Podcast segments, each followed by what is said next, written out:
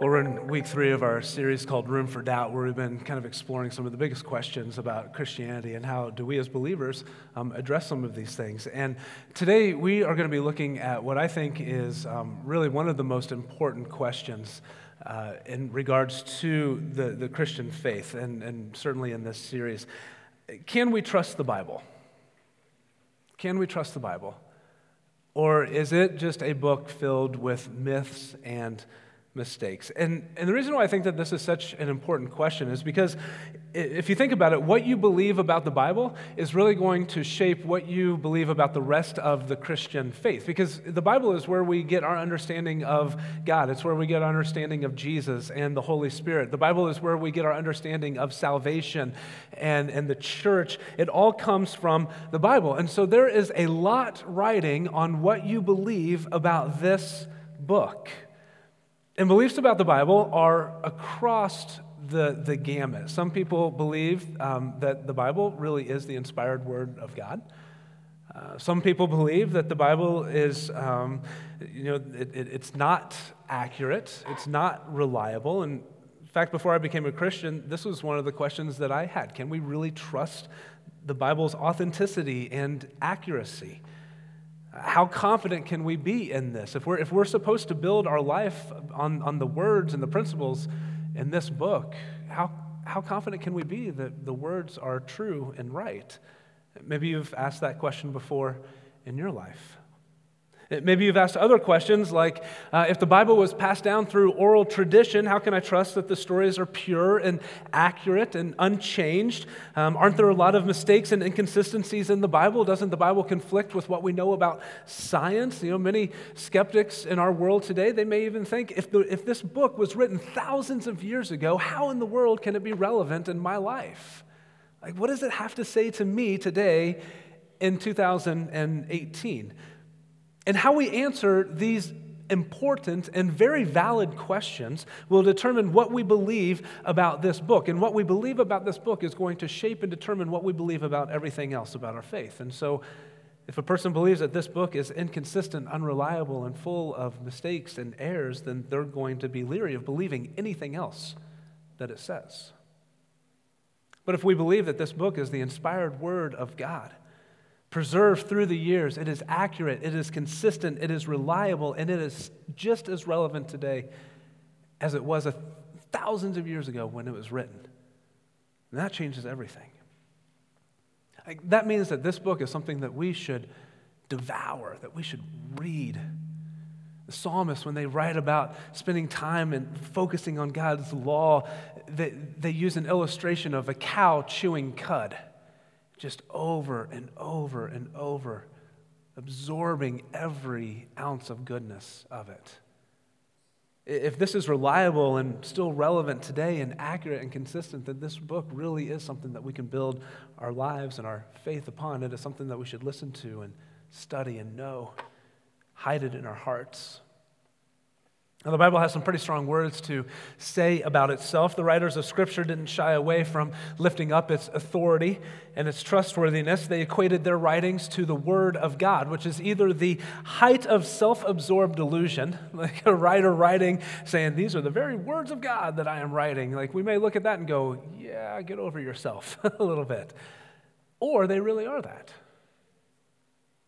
They really are the Word of God. They really are speaking and writing on behalf of God. Here are a few things that the Bible says about itself. Hebrews 4:12 says, "The word of God is alive and active, sharper than any double-edged sword. It penetrates even to dividing soul and spirit, joints and marrow. It judges the thoughts and the attitudes of the heart."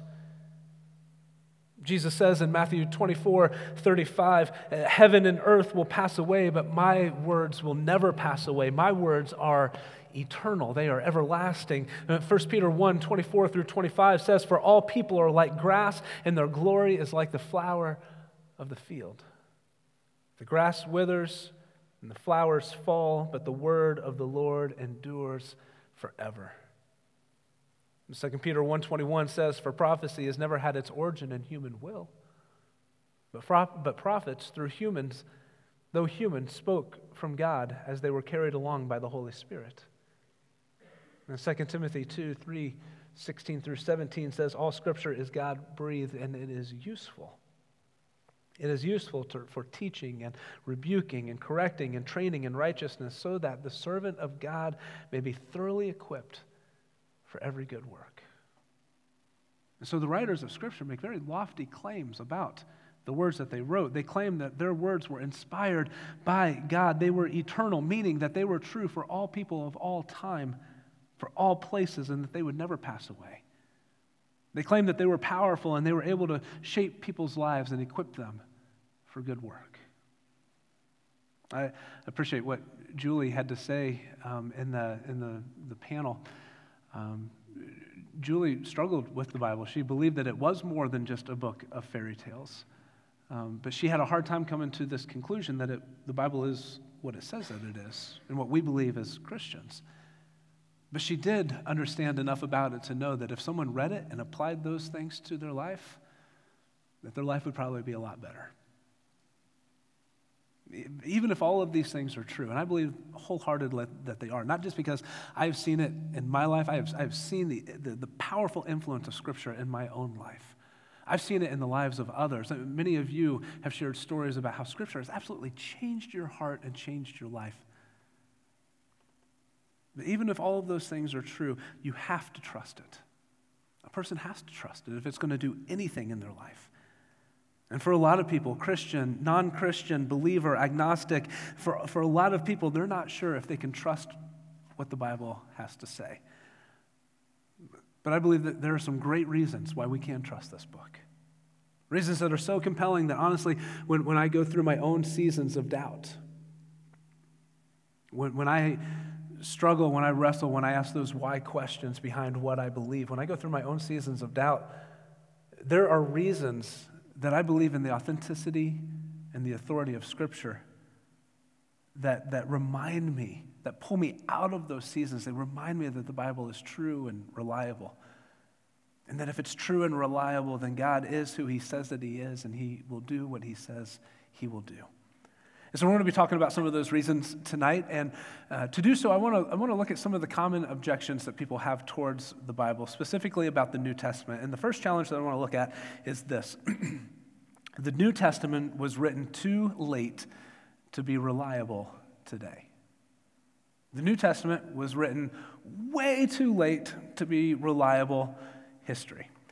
Uh, people might say something like this, you know, don't you know that the New Testament wasn't even written until a century or two or three after the time of Jesus? And so during this time, all sorts of legends and misinformation had to have crept in. So can you really take what it says very seriously? You know what? They're right. They're right. If the gospel records of Jesus had not been written down until 100, 200, 300 years after Jesus walked the earth, that would bother me. But that's not what happened. In fact, the events recorded in the Bible, particularly those in the New Testament, are based primarily on direct eyewitness testimony. For example, the Apostle John, who wrote the Gospel of John, uh, he, he went on and he wrote four letters to the churches. Three of them uh, were the epistles, 1st, 2nd, and 3rd John. One of them was Revelation. He made it clear that he was simply reporting what he had observed himself firsthand. Uh, look at what he says in 1 John 1 1. He writes, That which was from the beginning, which we have heard, which we have seen with our eyes, which we have looked at, and our hands have touched. This is what we proclaim. John is saying, The things that I have taken in with my own senses, now I am writing to you so that you may know.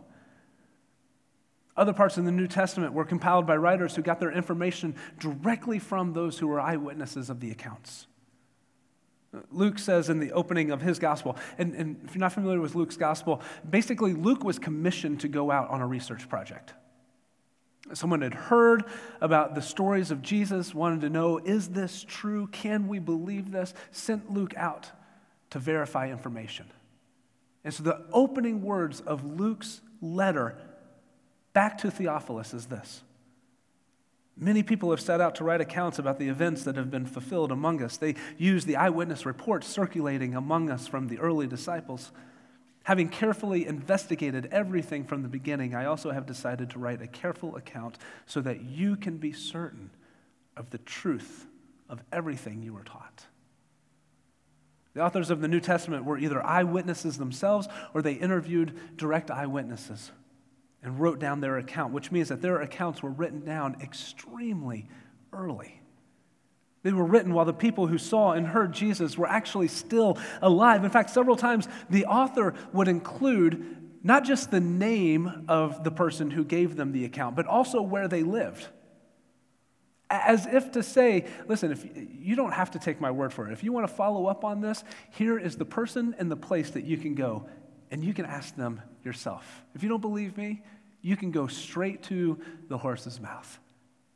They were citing their sources. They were giving evidence and, and ways to follow up with what they had written. And because of that, and because of the early manuscripts that have been discovered, most historians, even those who are skeptics, believe that, that the Gospels, Matthew, Mark, Luke, and John, the Gospels were written before 70 AD. Most people now believe that Mark was written and circulated somewhere around 55 to 57 AD. As one scholar put it, historically speaking, that's like a news flash. yeah, other works of antiquity, they weren't even recorded for some thousands of years afterwards, but Scripture was recorded almost immediately. And there's so much more that could be said about this. We could talk about the so called lost gospels, the, uh, which I know are a pretty hot topic in literature and others. The lost gospels of Thomas and Mary and Judas, and how they haven't really been lost at, at all. They were written by a group of, of heretics called the Gnostics around 175 AD, over 100 years after the Gospels that we have were recorded. Some of them were written even later than that. And, and the skeptic would, would look at us and say, well, why did the early church exclude them? Hmm? Is there something they didn't want us to know?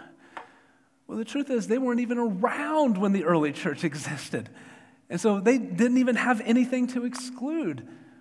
And, and, and the people who wrote these were a little bit tricky because they borrowed names that were very well known Thomas, Mary, Judas, others. Those people had been dead for decades, let alone the people who could verify any of those stories. I believe that the New Testament is reliable because it is comprised of books and letters that were written either by eyewitnesses or the testimony and the interview of eyewitnesses. They were written in the lifetimes of those who knew and walked and saw and touched Jesus, who had nothing to gain and everything to lose by writing these accounts down. They had nothing to gain, but everything to lose by writing these accounts down.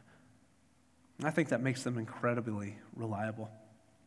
Challenge number two the Bible is full of myths and stories of miracles that can no longer be believed by thinking people, that the Bible is just a book of made up fairy tales. A couple of things on this real fast. Last week we looked at some pretty incredible evidence for an intelligent designer who created, who, who, who not only created, but also fine tuned our universe to razor edge precision so that life on earth could exist. We looked at the evidence for a cause behind the universe that is spiritual and eternal and unimaginably powerful and wise. We talked about a moral lawgiver who is perfectly good and, and, and, and, and can serve as the source and standard for objective moral principles. Our, our community group, we, we spent some time talking about those in the last week, and the conversation was fantastic. And I'm telling you, if you are not in a life group, you are missing out. You're missing out if you're not in a life group. We had such a great time discussing these things. I think about it. If a God like the one we gave evidence for last week exists, then it would be nothing for a God like that to foretell the future, to bring about a virgin birth, to do miraculous healings, or even raise someone from the dead. Like, if you can create the entire universe out of nothing in the fraction of a nanosecond, then doing something like calming a storm or causing Peter to catch a fish with a coin in its mouth is just mere child's play. Like, that's just showing off after that. Also, the Bible uh, talks a lot about you know, people and places that have actually been confirmed by secular historians. Uh, for example, there's a group of the people that uh, group of people in the Bible that we read about called the Hittites. There's about three dozen references in the Old Testament about this group of people called the Hittites. The problem is, is that there was nothing about the Hittites in any other resources except for Scripture. And so nothing else in ancient literature said anything else about the Hittites. There was no evidence of their existence, and so everyone just kind of assumed, well, they were made up, and this is just another example of why the Bible is historically inaccurate and it can't be trusted. But within the last 100 years, archaeologists digging in modern day Turkey have uncovered thousands of records about the Hittites. and now everyone believes in them. Gary Habermas, author of the, the book, The Historical Jesus, says that there are at least 39 ancient sources outside of the Bible.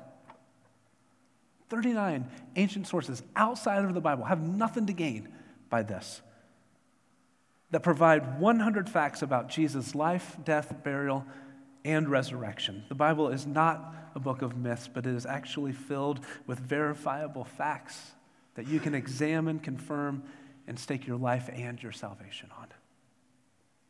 Challenge know that the Bible's filled with contradictions. out in the lobby, um, on your way out, the, at the welcome desk on the right by the windows, uh, we have a little resource center put together. I wanted to make this available to, to us throughout the series. Um, I've read all of those books personally. I've grown through each one of them. They are fantastic. And one of them out there, it's a book called The Problem of God. And basically, what he does in this book is he, he, he kind of says, okay, for those of us who believe, we have some pretty solid answers to these things. Uh, for those who don't believe, this kind of creates a problem to your worldview. So, how are you going to answer it? This is how we answer it as Christians. What are you going to do with this? And so, it, he, he challenges um, the, the thinking of the day by saying, no, God actually creates a problem with some of the things that you believe. We don't have the problem, you do. and, and he does an incredible job. It is the best chapter I have ever read about um, the Bible and, and why we can put our, our faith and our belief in that and addressing some of the challenges. Um, the, the best chapter I've ever read on that. It is, that chapter alone is worth the $10 for that book. And a lot of people believe that the Bible is filled with contradictions, but if you ask them, hey, like, what, give me an example, like, well, I, I, I, don't know. It's just something that I've heard, but, but you know it is, don't you? And so it's filled with contradictions. And some people can give you an answer, and the truth is that, that there are some, some things that can easily be um, explained. Some not so much, but some can. Most can. For example, someone might point out that in one of the Gospels, it indicates that there was an angel at Jesus' tomb, while another Gospel says that there were two angels. Or they'll say in one account, Jesus seems to have ridden on one donkey in his triumphal entry into Jerusalem on Palm Sunday, while another mentions that there were two donkeys. I mean, how can you trust a book that was written by people who couldn't even count angels and donkeys, right? But here's a little helpful rule of math wherever there are two, there is also one. Wherever there are two, there is also one. You see, the fact that one eyewitness only mentions a single angel or a single donkey does not mean that there couldn't have been more than one. It just means that one author chose to highlight one while the other author went into a little bit more detail in how they explained the account. It's like if I left church tonight and I told my wife, Amber, that there was a guy wearing a red sweatshirt and my family, um, Amber is the detailed one, and I am not. and so Amber might tell me, Well, I actually saw three guys wearing a red sweatshirt. Now, do you think that she would accuse me of lying because I only said, I said that I only saw one guy wearing a red sweatshirt? No, she would accuse me of what she accuses me of all the time, not paying enough attention to details. But at the end of the day, I would still be correct by saying I saw a guy wearing a red sweater, and she would still be correct by saying that she saw uh, three guys wearing a red sweater. Other things that are sometimes called contradictions in the Bible are when writers present general descriptions or they give brief details or summaries, and they, they maybe round numbers or use figures of speech and so forth. None of the apparent contradictions change the meaning of the text or God's redemptive plan through Jesus in any way whatsoever. None of them. And the final point on this is if you ask any reporter or detective, any reporter or detective will tell you it is the nature of eyewitness accounts that there will always be minor differences. In fact, don't miss this. It's one of the ways they determine whether the testimonies are authentic. Real eyewitness accounts always include differing perspectives and varying levels of detail. It's when the reports are identical that investigators begin to doubt what they are hearing and just kind of assume that the two witnesses have gotten together to get their stories straight. It's like when um, my girls are playing upstairs and I hear a loud bang or a crashing noise, and, and I go up there to see what is going on, and they, I ask them, hey, what, what just happened up here? And they both look at me and go, nothing. Like right at the same time in the exact same way. That's when I'm most suspicious. That's when I believe, no, no, something actually went on here because you two just quickly got your stories together. But that's not what we see in the Gospels. We do see varying and minor differences, none of which change the overall story, and most of which come down to just one person saw a detail that the other person missed or chose not to include. All right. Everyone still with me? Can I get a yes? Yes. All right. Thank you. Last challenge, number four. The Bible has been corrupted over time. Uh, you hear this one all the time, even on our, on our Seekers panel. And people say you can't trust the Bible because it's been translated and retranslated so many times. How do we even know what was originally said? It's, it's like they believe that, that the Bible was taken from Greek and translated into Latin and then into German, and then that's where we got our English version from. People who believe this believe that the Bible was kind of passed down like a child's game of telephone. You remember that game? So one kid whispers a message into another kid's ear, who whispers that message into another kid's ear, who whispers that message into another kid's ear, and so on and so forth until they get to the end and everyone laughs about how mixed up the message became. And it's a fun game, uh, but it's a horrible illustration for how we got our Bible. You see, the Bible is not some sort of long chain of translations from one language to the next. It's actually a direct translation from ancient manuscripts in the original languages. The original languages of Hebrew in the Old Testament, of Greek and some Aramaic in the New Testament. And every good translation, most translations that we're going to pick up today, that we're going to read from, every good translation goes back to the earliest and best documents and what makes the New Testament really stand out is that we have so many more direct copies than any other ancient work.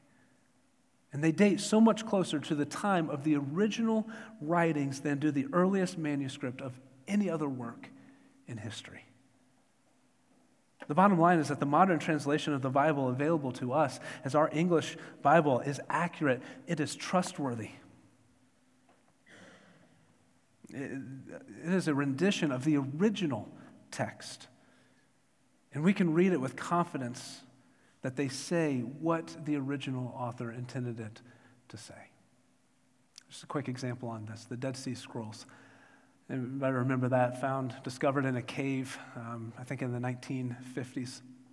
Huge chunk of the book of Isaiah uh, that, that dated hundreds of years before Christ. And when scholars started to look at the Dead Sea Scrolls, many of them, when they found it, was probably like, okay, this is our time to refute. We've got our evidence of how off this has become through the years. You know what they found? Chapters and chapters of Isaiah. They found less than 5% difference between the Dead Sea Scrolls that were written 500 years or more before the birth of Jesus in the manuscripts that we use to get our English translation. Less than 5% difference. And most of those are just where an article was placed or where a little slash was put above a letter. None of the differences made any one iota of a change in the message of Isaiah. Truth is, is that the Bible is incredibly consistent from beginning to end. It is reliable and it has been well preserved over time. The word Bible literally means book. It is one book made up of 66 books, 39 in the Old Testament that, that talk about um, Israel's history and the beginning of God's plan of bringing his people back to himself, 27 books in the New Testament, which cover the life of Jesus, the launch of the early church, and the fulfillment of God's redemptive plan through Christ. The fulfillment of God making grace and forgiveness available to all who put their faith in Jesus' life, death, and resurrection. In these 66 books, they were not just the meandering thoughts of one or two people written down over the span of 20 or 30 years.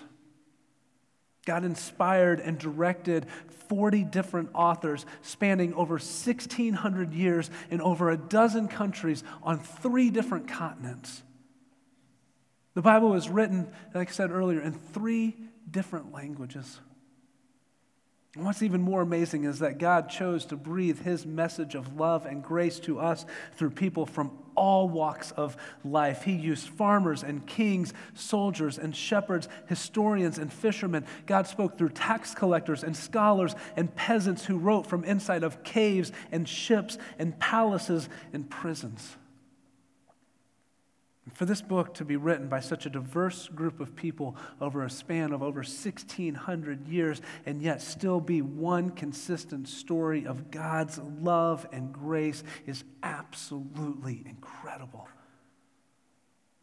And because of that, I believe that you can trust what this Bible has to say, that it is reliable, and that the truth in it is worthy of building our life upon. God, thank you for your word. Thank you for how you have preserved it through time. And Lord, if there's anyone in here tonight who is struggling to believe, um, Lord, I get it. I've, I've been there, and, and I pray that they will know that it's okay to wrestle, it's okay to doubt, that they've taken a great step just even being here tonight. And Lord, would you show them through some of the things that we talked about tonight and, and some of the things that we didn't even have time to, to talk about, let alone scratch the surface of, would you show them that your word is true and accurate? It's reliable, it points us to salvation in Jesus. It's something that, uh, that is a firm foundation for which we can build our life and our faith upon. And so, Lord, uh, would you use your word?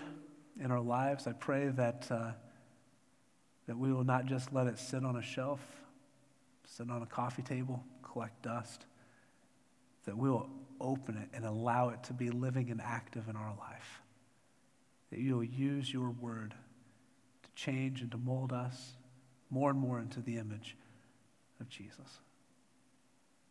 We thank you for the way that you have chosen to communicate to us. And Lord, I just pray that. Uh, that we will hold it in high regard, that we will learn to trust it more. Pray in Jesus' name. Amen.